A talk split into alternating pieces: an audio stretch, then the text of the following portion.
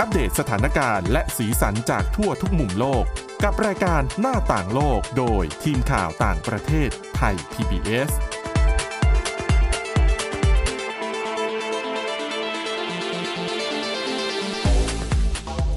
สวัสดีค่ะ สวัสดีค่ะ คุณผู้ฟังนี่คือรายการหน้าต่างโลกนะคะ กลับมาพบกันเป็นประจำนะคะ ตั้งแต่วันจันทร์ถึงวันศุกร์เลยนะคะ ช่องทางหลักๆของเราก็คือไทย PBS Podcast นะคะ แล้วก็ตอนนี้มีวิทยุแล้วนะคะ มีทางวิทยุมาให้ติดตามรับฟังกันทางจุฬา Radio Plus ค่ะ สถานีวิทยุแห่งจุฬาลงกรณ์มหาวิทยาลัย FM 101.5เมกะเฮิรตซ์ทุกวันจันทร์ถึงวันศุกร์เวลา 10นาฬิกา30 นาทีรวมถึงสถานีวิทยุที่คุณผู้ฟังกำลังฟังอยู่ในขณะนี้ด้วยนะคะ ค่ะอะสำหรับวันนี้เนี่ย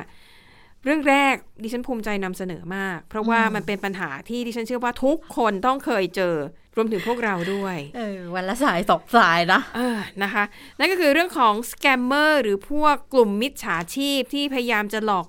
ลวงเอาเงินจากเราในทุกช่องทางทุกรูปแบบ ทั้ง Facebook ทั้งโทรศัพท์ ทั้งเอ่อข้อความทางโทรศัพท์มือถือ อะไรอีกันเมลอะไรก็โอ้ตายมเยอะแยะไปทุกหมดช่องทางการสื่อสารอย่างค่ะนี้ละกัน คือตอนแรกดิฉันก็คิดว่า เอ๊ะจะเป็นเฉพาะในเมืองไทยหรือเปล่าไอ้ปัญหาอย่างเงี้ยประเทศที่เขาเจริญแล้วคงไม่มีหรอกเนาะโอ้ไม่ไม่เขาไม่คงแบบไม่ไม่รัฐบาลเขาคงดูแลอะไรอย่างดีประชาชนจะมีภูมิคุ้มกันตัวเองอะไรอย่างเงี้ย แต่ปรากฏว่าเท่าที่ดูไปดูมา มีทุกที่เลยนะคะค่ะ ทุกประเทศ และวันนี้เนี่ยดิฉันไปเจอบทความเรียกว่าเป็นการเตือนภัย เฉพาะในประเทศออสเตรเลียนะ เกี่ยวกับปัญหาเรื่อง scammer เหมือนกัน ดิฉันก็เลยเข้าไปดูแล้วก็ว่าอยากจะรู้ว่าที่ออสเตรเลียเนี่ยเวลาพวกมิจฉาชีพเขาหลอกกันเนี่ยเขาใช้มุกไหนบ้างนะคะ วันนี้ก็เลยเอาบางส่วนมาเล่าให้ฟังกัน แล้วก็จะบอกเลยว่าพื้นฐานเนี่ย มันหลักการมันเหมือนกันหมดมคือหลอกให้เชื่ออือมแล้วก็สั่งให้เราโอนเงินหรือว่ากดลิงก์อะไรเข้าไปต่าง ๆ นานาค่ะดังนั้นวันนี้เรียกว่าเป็นการแลกเปลี่ยนดีกว่า ว่าประเทศอื่นที่เขาหลอกเนี่ยเขามี เทคนิคเขามี มีวิธีเออมีตำราอะไรบ้างใช่ที่จะเอามาเรียนรู้เพื่ออมเป็นการเตือนค่ะ แต่ถ้ามิจฉาชีพฟังอยู่ไม่ต้องเอาไปใช้ตามนะคะ จะบอกว่าคุณผู้ฟังของเราฟังเราอยู่ก็ก็รู้ทันเหมือนกันอืมเออนะคะอะอันแรกย้ำอีกที นี่คือกลลวงที่พวกมิจฉาชีพใช้ในประเทศออสเตรเลียนะคะ เพราะเขาบอกว่า ในแต่ละปีเนี่ยมีคนในออสเตรเลียสูญเงินไปมากกว่า ครึ่งพันล้านดอลลาร์ออสเตรเลียนะจากการถูกหลอกลวงนี่แหละนะคะกลเม็ดแรกนะคะก็คือการหลอกลวงเกี่ยวกับค่าทางด่วน คือคนออสเตรเลียเนี่ยเขาก็จะมีระบบจ่ายค่าทางด่วนแบบ อาจจะคล้ายๆเอระบบอะไรของเมืองไทยเรานะ ที่คุณวิ่งผ่านไปก่อนนะ แล้วก็อาจจะมาเก็บเงินหักจากบัญชีของคุณทีหลังออสเตรเลียมีแบบนั้นเหมือนกันอืมทีนี้กลลวงของมิจฉาชีพก็คือจะส่งข้อความมาทางโทรศัพท์มือถือค่ะ อ้างว่าคุณน่ะค้างชำระค่าทางด่วน หรือมีค่าทางด่วนที่เลยกำหนดนะคะ บางคนบอกว่าเงินของคุณที่อยู่ในบัญชีสำหรับหักค่าทางด่วน มีไม่เพียงพอ แล้วก็เลยส่งข้อความมาเตือนเรา แล้วให้เรากดลิงก์อืมนะคะ ในข้อมูลเนี่ยเขาก็ไอข้อความที่ส่งมาเนี่ยก็จะใช้ชื่อคล้าย ๆ กับองค์กรของหน่วยงานที่ดูแลเรื่องทางด่วนนะคะชื่อ Link L I N K T ก็จะส่งมาอย่างนี้แหละ ง่าย ๆ แต่เขาบอกว่าตั้งข้อสังเกตนะว่า เบอร์โทรศัพท์ที่เขาใช้ส่งข้อความเนี้ยมันไม่ใช่เบอร์ของทางการ แล้วก็ไอ้ลิงก์ที่เขาส่งมาให้เนี่ยมันเป็นการหลอกลวง เขาพยายามที่จะให้คุณกดลิงก์ พอคุณกดลิงก์ปุ๊บ ไอ้ลิงก์เนี่ย มันถูกออกแบบมาเพื่อที่จะขโมยข้อมูลส่วนบุคคล หรือข้อมูลทางการเงินของคุณดังนั้น เขาก็เตือนนะคะว่า ถ้าหากได้รับข้อความเกี่ยวกับค่าบัญชีทางด่วนเนี่ย แล้วถ้ายังไม่แน่ใจว่าจริงหรือเปล่า ไม่ต้องกดลิงก์นะคะ ไม่ต้องไปสนใจข้อมูลในข้อความโทรศัพท์มือถืออย่างเด็ดขาด วิธีก็คือถ้าสงสัยว่า เอ๊ะ ฉันก็ไม่แน่ใจนะว่าบัญชีหักค่าทางด่วนน่ะ มันเงินไม่พอจริงหรือเปล่า ให้ประชาชนนะคะ เข้าไปล็อกอินในบัญชีทางด่วนอย่างเป็นทางการของบริษัทที่ว่านี้ หรือไม่ก็ใช้แอปพลิเคชันของบริษัทเข้าไปตรวจสอบ อย่าไปกดลิงก์ใด ๆ ที่ดูแล้วมีข้อน่าสงสัย เทคนิคกลลวงที่สองค่ะ Uber อืม Uber นี่เป็นอ่าผู้ให้บริการเรียกรถ รับจ้างผ่านแอปพลิเคชันเมืองไทยเคยมี แต่ว่าตอนนี้เขาก็ค่ะถอนตัวออกไปแล้วนะคะ ถามว่าใช้กลลวงอะไรเกี่ยวกับ Uber นะคะเขาอ้างว่าคุณเป็นลูกค้าของ Uber นะคะ แล้วก็อ้างว่าคุณเน่ะไปใช้บริการ Uber นะวันนั้นวันนู้นวันนี้เนี่ยแล้วปรากฏว่าทางบริษัท Uber ไม่สามารถหักเงินจากบัญชีของคุณได้มอาจจะเป็นบัญชีบัตรเครดิตหรืออะไรแบบนี้ และแน่นอนนะคะ ก็จะต้องส่งลิงก์มาค่ะสังเกตไหมสิ่งที่เหมือนกัน ส่งลิงก์คือการส่งลิงก์นะคะ แต่วิธีการแก้ไขง่าย ๆ ก็คือ ไม่ต้องสนใจ คุณเข้าไปคุณอาจจะโทรศัพท์เข้าไปหาบริษัทโดยตรงเลยก็ได้ อันนี้เป็นเทคนิคที่คุณผู้ฟังสามารถใช้ได้กับกลลวงทุกรูปแบบ ไม่ว่าจะเป็นการไฟฟ้า น้ำประปา บัตรเครดิต หรือแม้แต่การดำเนินงานเกี่ยวกับเรื่อง ภาษีกรมที่ดินหรืออะไรก็แล้วแต่ค่ะ ไม่ต้องไปสนใจนะคะ เราก็วางหูไปเลย แล้วเราก็โทรย้อนกลับไปที่องค์กรจริง ๆ องค์กรที่มีอยู่จริง ๆนะคะ อย่าไปเชื่อข้อความเหล่านี้ เทคนิคต่อมาค่ะ ก็คือกลลวงที่เขาเรียกว่า hi mom hi ก็คือสวัสดี hi mom ก็คือแม่ แล้วเขาบอกว่าเป็นทริคที่แบบปีที่แล้วในออสเตรเลียเนี่ยพบบ่อยมาก จนถึงปีนี้ก็ยังมีอยู่ แล้วปรากฏว่ามันมีคนยังคงมีคนหลงเชื่ออยู่นะคะค่ะก็บอกว่าวิธีการของมิจฉาชีพก็คือ มักจะส่งข้อความผ่าน WhatsApp หรือ SMS แล้วก็แกล้งทำเป็นว่าเป็นเพื่อน หรือว่าเป็นสมาชิกในครอบครัว อ่า อย่างสมมติอะดิฉันสมมติมีหลานนะค่ะอยู่ดีฉันก็ได้รับเมสเซจแล้วก็คนนี้อ้างว่าเป็นเพื่อนของหลานดิฉัน หรือว่าอ้างว่าเป็นลูกพี่ลูกน้องของดิฉัน แล้วก็บอกว่า เนี่ยตอนเนี้ยโหลำบากมากเลย ถูกมิจฉาชีพอะ มันทำยังไงไม่รู้เนี่ยพอกดลิงก์เข้าไปแล้ว เนี่ยบัญชีธนาคารของหนูใช้งานไม่ได้อืมป้าช่วยโอนเงินมาให้หนูก่อนได้ไหม แต่ว่าต้องโอนไปให้คนอื่นนะ ให้เพื่อนหนูเพราะว่าหนูกดไม่ได้ เพราะว่าบัญชีหนูเข้ไม่ได้อ่าอ่าใช่นะคะ แล้วเขาก็บอกว่าถ้าอะเราอาจจะโทรหาหลานไม่ได้หรือในเวลานั้น หรือว่าเรากำลังตกใจว่าเฮ้ยหลานฉันกำลังเดือดร้อนจะต้องรีบส่งเงินไปให้ พอคุณส่งเงินไปให้ปุ๊บจบเลยอืม จบเลยนะคะ ดังนั้นค่ะมีคำแนะนำเช่นเคยนะคะ ถ้าคุณโอเคเข้าใจแหละว่ารักว่าเป็นห่วง แต่ถ้าเจอแบบนี้ให้เอะให้สงสัยไว้ก่อน แล้วคุณก็อาจจะวางหูไปเลยค่ะแล้วย้อนกลับไป หรืออาจจะใช้โทรศัพท์มือถือเครื่องอื่น โทรย้อนหากลับไปหาบุคคลคนนั้น แล้วถามว่า เมื่อกี้อะมีคนโทรมาอย่างเงี้ย ใช่เราจริงหรือเปล่า เรากำลังเดือดร้อนอยู่จริงหรือเปล่า พยายามรีเช็ค นะคะ พยายามเช็คให้รอบคอบมากที่สุดก่อนที่จะทำการโอนเงิน อืม แต่ดิฉันก็เคยเห็นบางคนนะ ใช้วิธีโอนให้แหละ แต่โอนให้บาทเดียว เอาไว้เป็นหลักฐานในกรณีที่เป็นมิจฉาชีพนะคะอะนั่นก็คือกลลวงข้อต่อมานะคะ อีกอันนึงค่ะเขาบอกว่าเป็นเทคนิคที่ได้รับเรียกว่าก็ได้ผลนะคะ มีคนเชื่อเยอะพอสมควรเหมือนกัน นั่นคือการที่มิจฉาชีพนะคะ สวมรอยเป็นองค์กรของรัฐ โดยการส่งข้อความแล้วก็อ้างว่าอ,อันนี้เมืองไทยเคยมี อ้างว่ารัฐบาลเนี่ยกำลังจะมอบสิทธิพิเศษให้กับประชาชน และคุณเป็นคนที่มีคุณสมบัติ คุณกำลังจะได้รับสิทธิพิเศษนี้ ขอให้กดลิงก์เพื่อที่หน่วยงานของรัฐบาลเนี่ยจะได้ลงทะเบียน แล้วก็ใส่ชื่อคุณในผู้ของรับผลประโยชน์นะคะ เอาง่ายๆเลยก่อนหน้านี้ก็คือ เงินดิจิ t a ลวอลเล็ตหนึ่งหมื่นบาท ยังไม่ทันแจกเลยนะ คือใช่ ยังไม่ทันได้ทำอะไรเลย แต่มิจฉาชีพทำงานล่วงหน้าไปก่อนแล้ว แต่ปรากฏว่ามันก็ยังมีคนเชื่ออยู่นะคะ แล้วก็แน่นอนคำเตือนเหมือนเดิม อย่าคลิกลิงก์แปลกๆ ที่มาจากแหล่งที่มาที่ไม่น่าเชื่อถือนะคะอะอันนี้ก็เป็นทริคหนึ่งในส่วนของเออที่เล่ามาอันนี้อาจจะเคยเห็นกันอยู่แล้วแต่อันนี้ค่ะ อันนี้เนี่ยค่อนข้างแปลก เมืองไทยนี่ไม่น่าจะเคยมี เป็นทริคเรื่องการหลอกลวงว่ามีบ้านให้เช่า เหตุผลเพราะว่าตอนนี้เนี่ยนะคะในออสเตรเลีย โดยเฉพาะอย่างยิ่งในเมืองใหญ่ ๆกำลังมีปัญหาเรื่องของวิกฤตด้านที่อยู่อาศัยอืมเพราะว่าราคามันสูงขึ้นค่ะแล้วก็มันหาบ้านเช่าเนี่ยยากนะคะ กลายเป็นว่ามิจฉาชีพก็ใช้วิธีค่ะ ไปประกาศลงโฆษณาในหลาย ๆ แหล่งอืมแล้วก็อ้างว่าเนี่ยมีบ้านให้เช่านะ บ้านเนี่ยถูกต้องตามกฎหมายทุกอย่างเลย แต่ถ้าคุณอยากได้เนี่ยคุณต้องรีบจ่ายเงินมัดจำนะ เพราะว่าไม่งั้นเนี่ยอาจจะต้องแบบปล่อยให้คนอื่นเช่าต่อไปนะคะ ดังนั้นค่ะ นี่ก็เป็นช่องว่างอีกอย่างหนึ่งนะคะ ที่ทำให้กลุ่มมิจฉาชีพเนี่ยสามารถหาผลประโยชน์ จากการหลอกลวงว่ามีบ้านให้เช่านะคะ ทีนี้มิจฉาชีพบางกลุ่มเนี่ยก็ทำการบ้านมาดี อาจจะมีการลงรูปภาพที่ที่ดูดีอะดูแล้วน่าอยู่อะนะคะ แต่เขาบอกว่าเรื่องนี้คุณสามารถตรวจสอบได้นะคะ ก็คือใน Google เนี่ย มันจะมี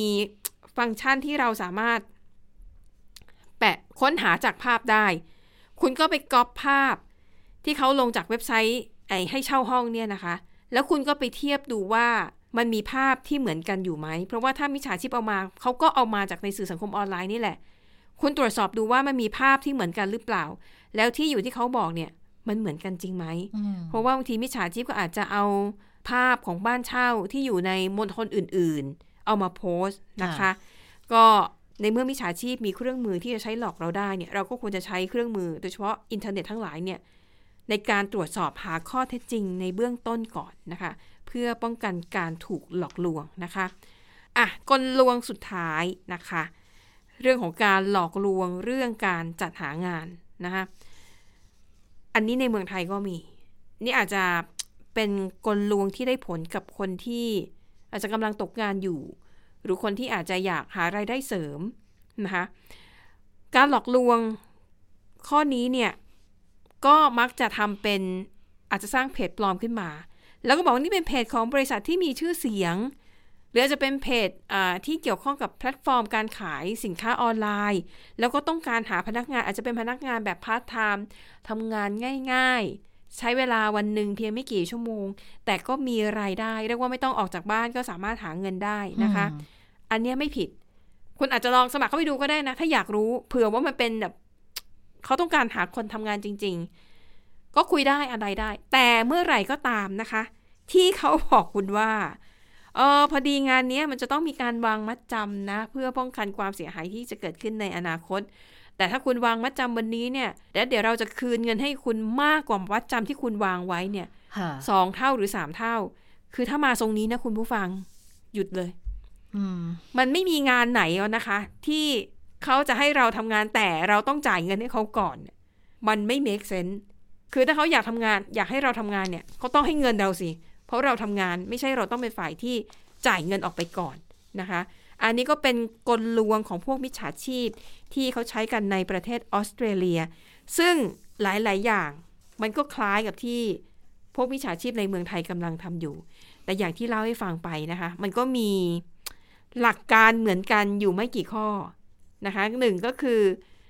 เมื่อไหร่ที่ให้กดลิงก์หรือว่าต้องโอนเงินให้ก่อนเนี่ย อันนี้สงสัยไว้ก่อนเลยว่าเป็นมิจฉาชีพอย่างแน่นอนนะคะอะก็ในยุคที่โลกมัน มีการหลอกลวงกันเต็มขนาดนี้เนี่ยเราก็ต้องสร้างภูมิคุ้มกัน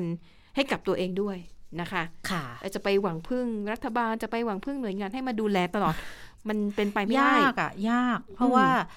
บางทีเราก็ต้องเข้าใจนะว่าเออรัฐบาลเองเขาก็คงมีงานที่มันต้องดูแลกันเยอะอะค่ะแต่ว่าเราก็อยากให้เขาช่วยช่วยดูแลด้วยแหละ แต่ส่วนหนึ่งที่มันมีคนหลงเชื่อเยอะขนาดเนี้ยเพราะว่ามิจฉาชีพเอง เขาก็คงมองว่าเป็นการทำมาหากินโดยสุจริตไงคะเขาก็เขาก็พยายามที่จะปรับเปลี่ยนรูปแบบอ่าการหว่านล้อมที่ทำให้คนน่ะหลงเชื่อ ได้ง่ายๆอะไรอย่างเงี้ย คืออืมคือหาวิธีการต่างๆ นานาหาเขาก็ช่องใช้โหว่ช่องอืมว่างต่างๆ นานาเพื่อมาดึงเงินออกจากกระเป๋าเราให้ได้มากที่สุดนั่นแหละอะถ้าพูดจริง ๆ ก็ถือว่ามิจฉาชีพที่เขาทำงานนะ ใช้สมองอืมลงแรงคิดมุกที่จะมาหลอกเรานะคะค่ะ แต่เอาง่ายๆคุณผู้ฟังถ้าเกิดมันมีอะไรแบบเนี้ย หรืออย่างอันเนี้ยมุกตลกมาก มีครั้งหนึ่งที่เหมือนกับ Taylor Swift หรือเปล่าหรือลิซ่า เนี่ยลิซ่าต้องการมาแสดงคอนเสิร์ตในเมืองไทย แต่ว่าลิซ่าไม่มีเงินค่าตั๋วเครื่องบิน ขอสามร้อยโอนมาทางอะไรนะ wallet ของบางเจ้าอะไรอย่างเงี้ย ที่ตามใช่เงินคืนไม่ได้อะ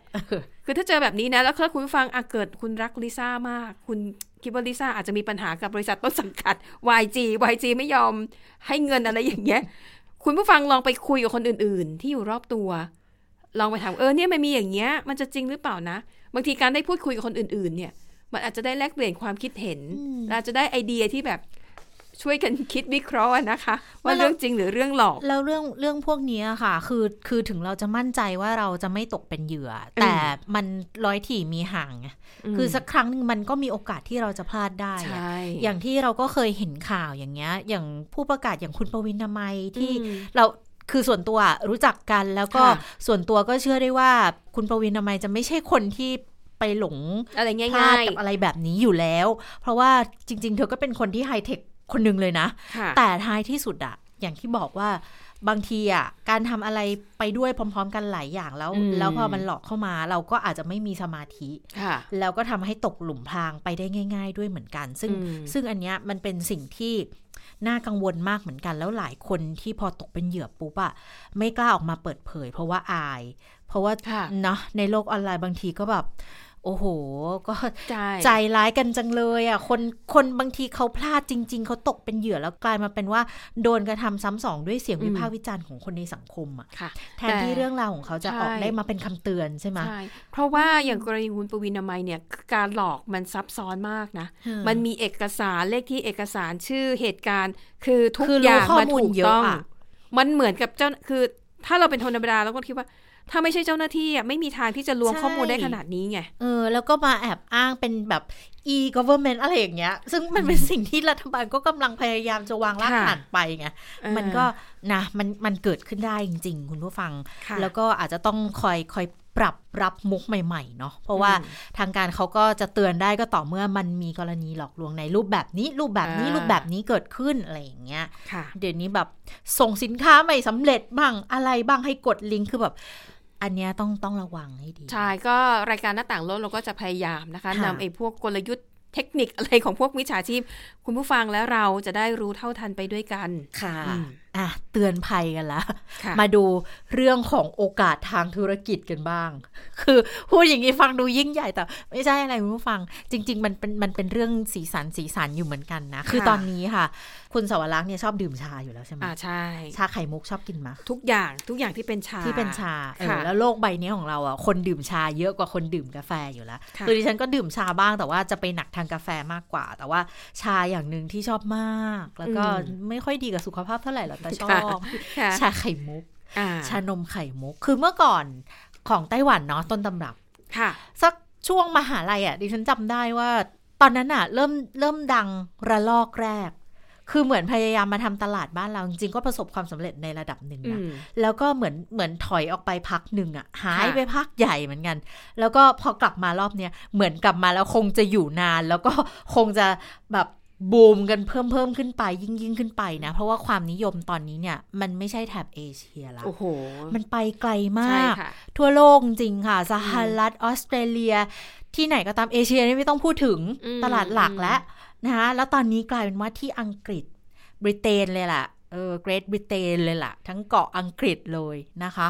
คนหนุ่มสาวที่นู่นเขากำลังนิยมชมชอบชาไข่มุกกันมาก ทั้งๆที่อังกฤษเนี่ยได้ชื่อว่าเป็นประเทศเห็ดต้นตำรับของชาผู้ดีนะ คุณจะพูดต้นตำรับของชาไม่ได้ เพราะว่า เพราะว่าการเอา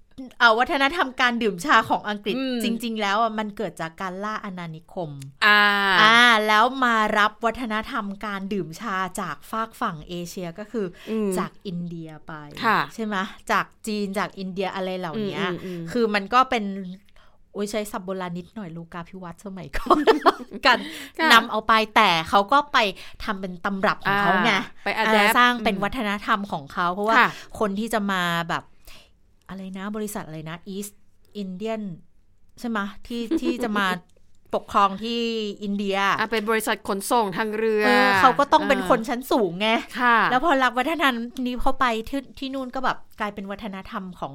ผู้ดีอังกฤษดื่มชาจิบชาอ่ายามใช่11 นาฬิกากับ 15 นาฬิกาอะไรแบบเนี้ย afternoon tea เออ afternoon มีกระทั่ง tea ชาอะ English breakfast อ่าอ่าแล้วก็ชาอะไรเอเอออเกเกรรอะไรเนี่ยดาจีดังๆลิงอะไรเหล่านี้ค่ะแต่เดี๋ยวนี้มันไม่ใช่ไงคะ พอวัฒนธรรมการดื่มชา มันมันกลายเป็นของที่มันคู่กับสังคมแล้วอะมันก็อืมแพร่ไปในทุกชนชั้นทุกทุกทุกวัยทุกเพศเนาะในอังกฤษ แต่ตอนนี้เนี่ย ด้วยเอ่อ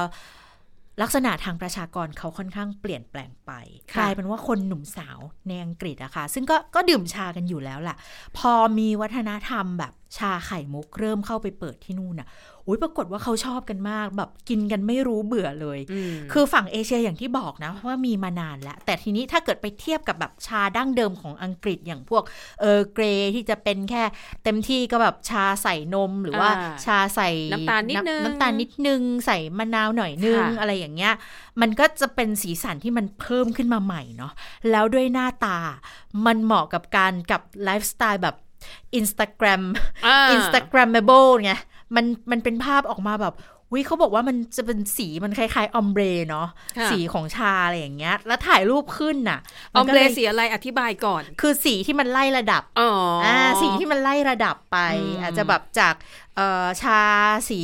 น้ำตาลน้ำตาลแล้วก็มาเป็นนมนมๆแล้วข้างล่างมันก็จะเป็นสีสีดำจากไข่มุกใช่ไหมมันก็จะเลยเป็นลักษณะของมันก็ารจะมีหลายสีสีเออที่มันก็ไล่จะดูกันสอยู่วยไงหรือว่าใส่อะไรนะชีสฟองชีสอ๋ข้าองใช่บนใช่อะไรอย่างเงี้ย มันก็จะเป็นแบบชาชีสีสสันอะไรแบบน่ะค่ะมันมันสวยมันถ่ายรูปขึ้นอืมแล้วมันมีออปชันหลากหลายไงค่ะเวลาเราเลือกใส่ ถ้วยนี้ใส่อันนี้ใส่อันนี้ใส่อ่าชาแบบอ่านี้ชาผลไม้นะหรือว่าชานมนะอะไรอย่างเงี้ยคนก็เลยชอบกันนะคะ คือแล้วเขาบอกมันชานมชาผลไม้หวานๆแล้วใช้วิธีเขย่าแบบไม่คนเนี่ยอืมไปโยงเข้าค่ะ007อีกต่างหากนะคะอ่ามันก็เลยทำให้แบบเติบโตแบบก้าวกระโดด เติบโตแบบทวีคูณเลย เขามีการคิดเอ่อมูลค่าการตลาด ของของชาไข่มุกนะคะ คือเขามีการประเมินกันว่าจากนิตยสาร Fortune เลยนะ เป็น Fortune Business Insight Project นะคะเขาก็มาประเมินกันว่าทั่วโลกเนี่ยชาไข่มุกอะเติบโตแบบทวีคูณนะ คือปี 2023 การฉายมูลค่าชาไข่มุกอยู่ที่ประมาณ 85,000 ล้านบาท แล้วเขาโปรเจกต์คาดการณ์ว่าปี 2030อะมูลค่าชาไข่มุก ตลาดชาไข่มุกทั้งโลก มันจะเพิ่มเป็น 144,000 ล้านบาท แล้วปี 2032 มันจะเพิ่มขึ้นเป็น 191,000 ล้านบาทอืมภายในปีนั้นเนี่ย คือมันขยายจริง ๆ แล้วในอังกฤษเอง รูปแบบมันก็เป็นแบบนั้นจริง ๆ ค่ะ คือตอนนี้ก็มีแฟรนไชส์หลายเจ้าเขาไปเปิดอย่างเช่นกงชา มั่ง Bubbleology มั่ง Mooboo มั่งหรือว่า T4มั่งมันขยายร้านอย่างรวดเร็วเลยนะ แล้วแต่ละร้านก็แบบมีคิวยาว มีคนไปต่อคิวกัน แล้วพอได้แก้วมาเขาทำอะไรอะเขาก็โพสต์ลงโซเชียลไงอ่าค่ะความนิยมมันก็เลยยิ่งแพร่กระจายกันไปค่ะ เขาก็จะมีแฮชแท็กแบบ boba time ก็คือ boba ก็คือชาไข่มุก หรือว่าอืม bubble tea คือใน TikTok อะคนดูคุณเป็น 8,000 ล้านวิวอย่างเงี้ยอือหือือมแล้วก็มีคำอธิบายแบบนี้ตลาดชาไข่มุกในอังกฤษมีความพิเศษมาก เพราะว่าคนก็จะชอบสั่งชาในแบบของตัวเองใช่ไหมคะแล้วการเข้ามาเนี่ยมันมาถูกที่ถูกเวลา วัฒนธรรมดื่มชาในอังกฤษอย่างที่บอกมีอยู่แล้ว พอชาไข่มุกเข้ามาคนตอบรับค่ะ เนื่องจากว่ามันไปเพิ่มเพิ่มความเป็นโมเดิร์นอืมให้กับการดื่มชาด้วยมันอืมมีการปรับเปลี่ยน คือถ้าเกิดว่าเทียบกับทางสหรัฐออสเตรเลีย หรือว่าทางเอเชียตะวันออกเฉียงใต้แล้วอะ ลอนดอนไม่ไม่ค่อยจะมีร้านชาไข่มุกมากนัก แล้วพอไปเปิดเนี่ยแล้วได้รับการตอบรับแบบนี้อะค่ะ มันก็เลยกลายเป็นธุรกิจอาหารและเครื่องดื่มที่ดูแล้วโอ้โหน่าตื่นเต้นมากเลย คือตอนนี้ความต้องการอาหารแบบ East Mid West ในในอังกฤษอะเพิ่มสูงขึ้นมาก มาคราวเนี้ยเขาเรียกมาแบบระเบิด คือการตอบรับแบบระเบิดมาก เพราะว่าผู้บริโภคอย่างที่บอกว่าเอ่อลักษณะ ทางประชากรของอังกฤษเขาเริ่มเปลี่ยน ตอนนี้เนี่ยผู้บริโภคเขาอายุน้อยๆ ที่มีกำลังซื้อ เป็นคนกลุ่มใหม่ๆค่ะเขามีความชื่นชอบแบบเฉพาะเจาะจง แล้วด้วยความที่ชาไข่มุกมันสั่งเองได้ไงอืมออกแบบเองได้เลยคุณจะเอาอะไรบ้างคัสตัมเองได้เลย ดื่มก็ง่ายดูสวยเป็นธรรมชาติถ่ายรูปสวยอะไรอย่างเงี้ย คนเขาก็เลยชอบส่วนใหญ่ก็จะเป็น Gen Z เป็นกลุ่มนักเรียนค่ะ 70%เลยที่เขาจะซื้อเออแบบนี้แล้วด้วยความที่มีวัฒนธรรมแบบ ตัวกลัวตกกระแสด้วยค่ะเออแล้วก็ชื่นชอบแบบเป็นเทรนด์แบบอะไรต้องใหญ่ ๆ ต้องสุดๆ ต้องแปลกๆ ต้องสวยๆเนี่ยอืมมันก็เลยเพิ่มมากขึ้น เอาจริงมันก็อร่อยด้วยแหละ เอออร่อยด้วยแล้วคนมุสลิมในอังกฤษเนี่ยค่ะซึ่งซึ่งตอนนี้เขาบอกว่าประชากรอยู่ประมาณ6%ค่ะแล้วดื่มได้ไง เพราะว่าชาพวกเนี้ยเป็นแบบแบบฮาลาลด้วยอ่าแล้วก็เออไม่มีเจลาตินแล้วเป็นมังสวิรัติด้วยไงอืมมันก็เลยยิ่งขยายทำให้กลุ่มคนที่ดื่มอะค่ะ เพิ่มมากขึ้นอย่างรวดเร็ว แล้วกลายเป็นที่นิยมในอังกฤษอย่างอืมมากนะนะคะคะอะก็ต้องถือว่าอะไรเป็นวัฒนธรรมเอเชียที่เข้าไปตีตลาดฮ่าในยุโรปได้อีกอย่างหนึ่งค่ะ soft power soft ใช่ปะแต่ได้ของปะไต้หวันนะไม่ใช่ของเรานะค่ะ ค่ะอะและนี่ก็คือเรื่องราวนะคะ ที่พวกเรานำมาฝากกัน คุณผู้ฟังติดตามรายการหน้าต่างโลกได้ทุกช่องทางของไทย PBS Podcast นะคะ รวมถึงสถานีวิทยุที่กำลังรับฟังอยู่ในขณะนี้ด้วยค่ะอะหมดเวลาแล้วพบกับพวกเราได้ใหม่ในตอนหน้าวันนี้ลาไปก่อน สวัสดีค่ะ สวัสดีค่ะ Thai PBS podcast. View the world via the voice.